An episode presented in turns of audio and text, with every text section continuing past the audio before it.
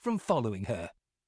Now, Methuselah is the oldest person mentioned in the Bible, and as you might expect, a Methuselah binding causes a person to age and become extremely old very rapidly.